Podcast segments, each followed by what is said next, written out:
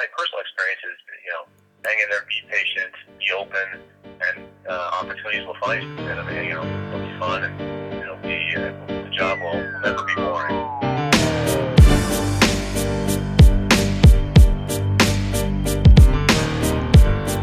Hello, and welcome to the ATS Breathe Easy podcast.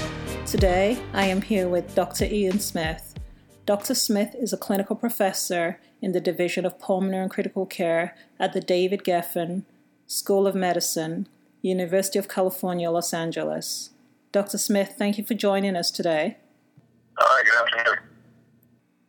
Before we jump into the topics we'll discuss, let's get the introductions out of the way. Dr. Smith, can you tell us a little bit about yourself?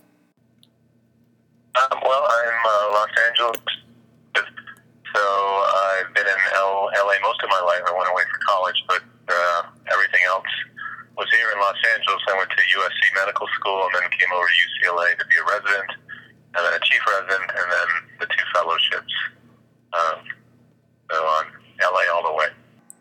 Very good. Sunny California, I can definitely see their attraction. All right, let's move forward with some questions. So this time can be quite an anxiety-provoking period in the lives of pulmonary and critical care trainees as they make their transition from third and fourth year fellows to a fully fledged attendant. Can you talk a little bit about your role, both as a mentor as well as a clinical educator, in helping them make that transition? Well, so I'm a clinician educator, so a lot of what I'm doing is in the hospital or in the office clinics. So I'm with them kind of shoulder to shoulder taking care of patients, and I get to see their, you know, the first time the thrill and the terror, I suppose, of being a doctor on your own. So I get to be part of that and those conversations and encouraging them and, you know, telling them we all are uncertain at times and, you know, how to reach out and where to look for to get your questions answered. So that, you know, I think it's more of a collegial relationship where I can help them, kind of guide them through those first few months or years when they're still reacting to be on their own, as it were, without someone supervising them. Excellent. And when it comes to mentorship, what do you think are some of the important things junior faculty should look for in trying to select a mentor? Well, I think that some of that's organic. It comes out of the job you're doing and the things that you need help with, or recognizing someone that you admire, how they work or what they're doing, and reaching out and developing a relationship that way. So just asking and listening and finding someone to ask your questions and get them answered. You know, it's. I've been at UCLA a long time now, so I've seen ups and downs and different things happening, and you know, I try to explain that and help people see a way through some of the. You know, sometimes when they feel like they got stuck, they're not making the progress they think they should be making. So. You know, that's what I offer, and some of the older clinicians in our faculty group. So we also like to have meetings with everybody in the whole group, so we can all share, you know, where we are with our where our careers are, where we're hoping to get to, how we can kind of help each other. So I guess we do a fair amount of group mentorship within our group of faculty members, and we can all kind of share across the levels of experience and help each other. So that's how it's kind of grown up. Mentorship has kind of grown up in our clinician educator group. Excellent. So what I'm hearing from you is that at UCLA, mentoring tends to be a more organic process within the pulmonary division. However, I'm sure this varies significantly based on your practice environment and the faculty group you have joined. Right. I mean, I guess I should also say that there's a formal meeting you have every year with your division chief, and some of the other people in leadership about, you know, meeting certain markers in terms of your teaching and your publications and your clinical activity, and they give some kind of formal feedback at that time as well. I think that's intimidating and perhaps less useful on a kind of a day-to-day benefit than having a group of people to talk to about what's going on.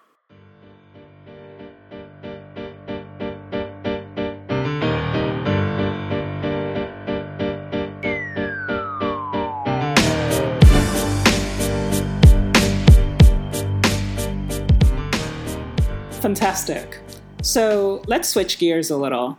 The role of a clinical educator within the Division of Pulmonary Critical Care Medicine has really been one that's been better defined over the last couple of decades. Can you talk a little bit about what your reasons were for choosing to become a clinical educator going down that track, and what your role actually means on a day-to-day basis?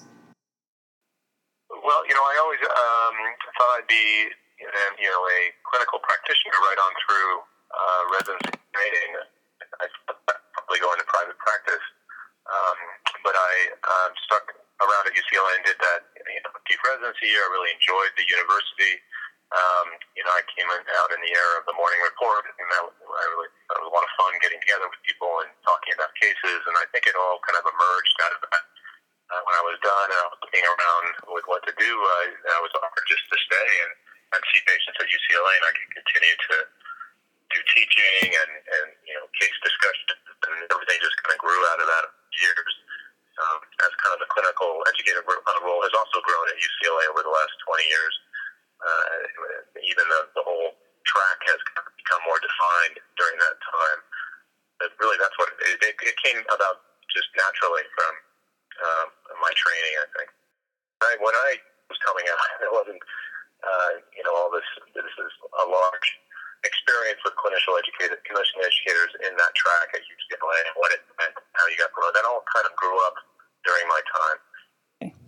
And, Dr. Smith, you're in a unique position that's, in addition to being a master clinician and working with residents and fellows in an academic center, you also have a thriving community practice. For those who are branching out and going into the community, what advice do you have for them? What are some avenues they have to gain exposure to a new community and meet and referring doctors? Well, this is also something that we're, learning by doing as we start up these community offices. It's been, we're trying to figure out the right way to do it.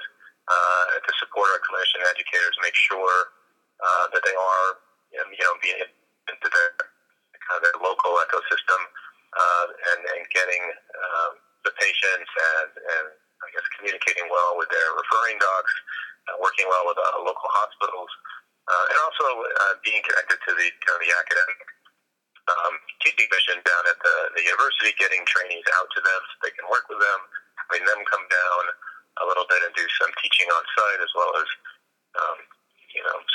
some teaching in the classroom, perhaps, doing case presentations so we're finding, I guess, the right blend that keeps people excited and engaged, but also busy and seeing patients and developing those practices and building them. So we're working with them and in my case, often actually working up there to get things off the ground. So. I see. Great. And how do you best balance, Rowan, what advice would you give to a new starting attendant on balancing a growing practice, but while continuing to keep a foot in and maintain the academic pursuits that we often want in joining an academic institution? We need to make sure that we're protecting that part of what our clinician educators are doing, because that's their motivation, part of their motivation. So we're trying to rotate them down into our teaching topics, give them opportunities with our trainees at different levels, both the medical students, the residents, and the fellows, identifying projects that are interesting to them that they can be involved in, even at, a community practice, we can bring them into projects like lung nodules and lung cancer screening, and perhaps work with them on identifying more exotic illnesses and how to interface with the university.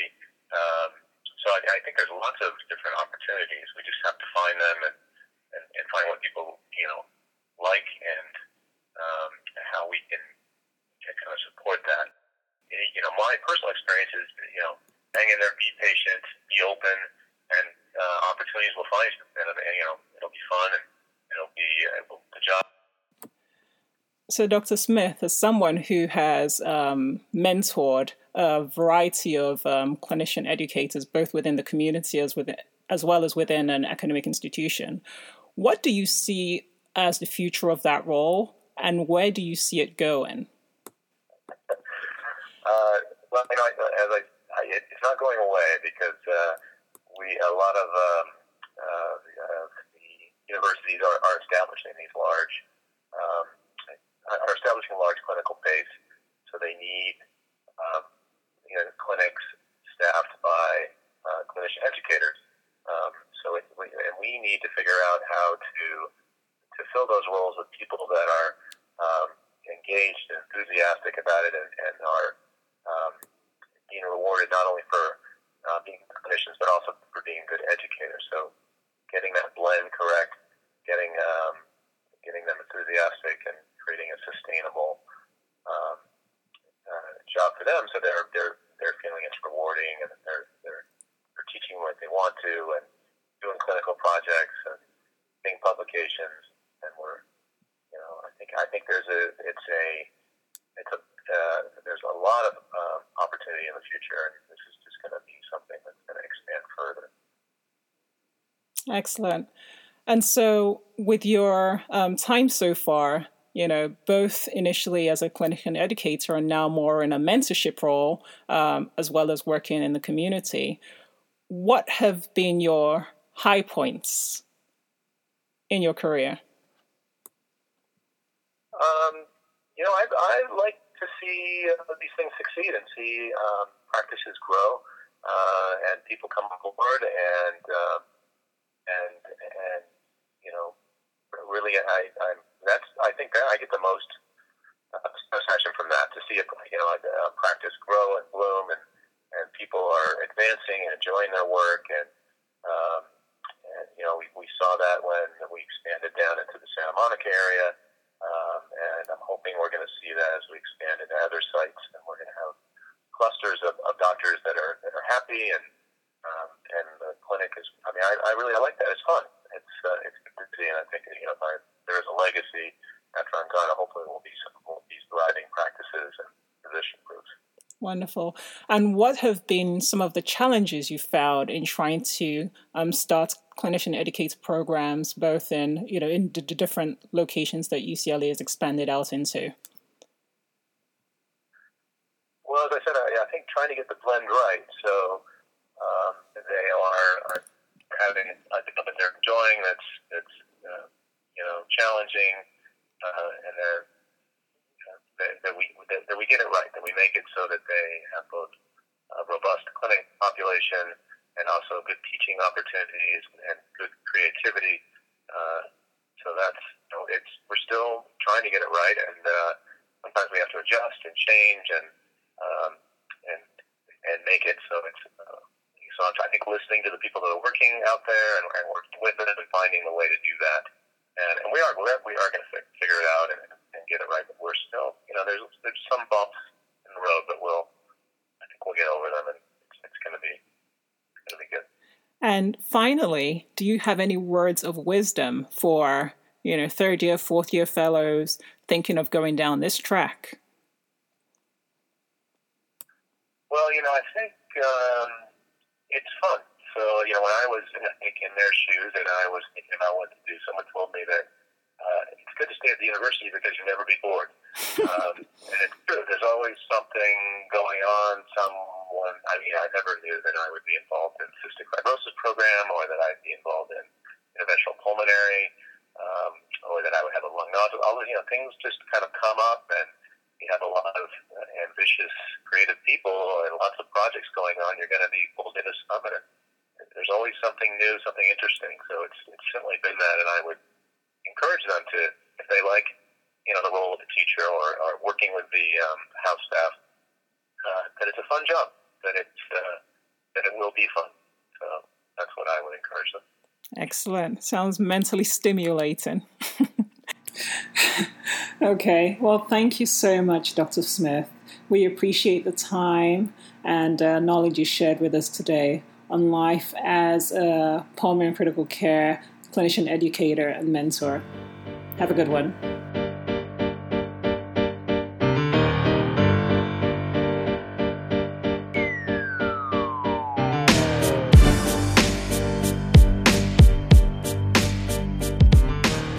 You have been listening to Fellows Chat, part of the ATS Breathe Easy podcast. Thank you and goodbye.